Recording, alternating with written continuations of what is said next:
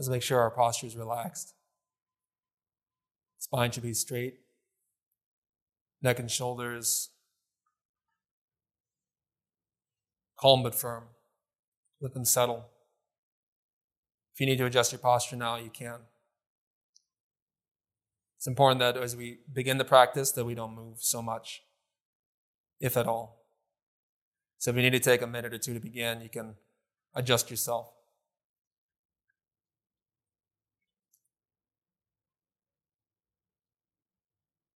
Fire is a living thing. We often think of it as inanimate or without intelligence. as something mechanical. But quantum mechanics has demonstrated that light particles make choices. They make decisions. They deliberate. So, this is a scientific investigation that has validated thousands of years of Buddhism that you find consciousness even within the atom, within the very atomic substrate of our being, of our constitutional makeup. Part of the value of looking at a candle flame is that it's something inherently mystical. You find the fire is related to spiritual visions mentioned in the Bible. Moses seeing the burning bush. The light of the Sabbath. The candles that illuminate any cathedral. All bear a mystical flavor. Fire is an element that renews nature. It purifies, it, it provides life as we see demonstrated even in the kitchen. So, with this practice, we're going to observe the flame. And part of the nuance and delicacy of this exercise is that we're not forcing anything.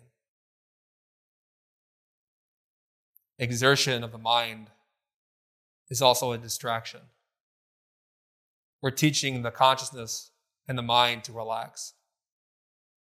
We're learning to be attentive, observe the flame, and become present within our body.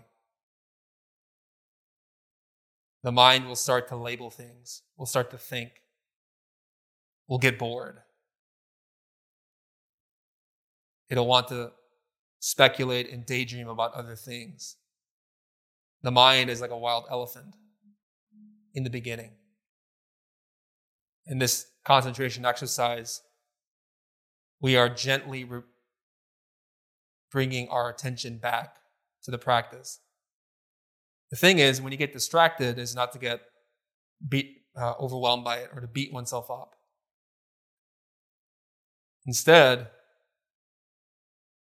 just look again. Just observe.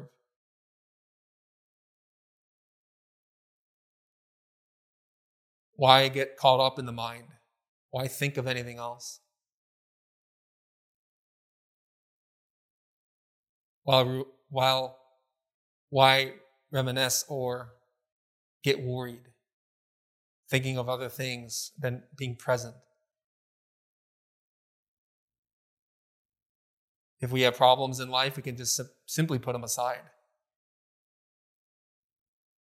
Don't think about them.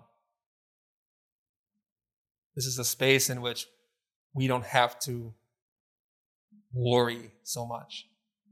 And the candle is an excellent exercise.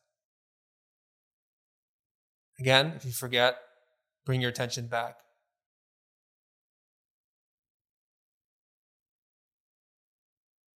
Recall it in the same way that you recall a memory, or you bring something to mind.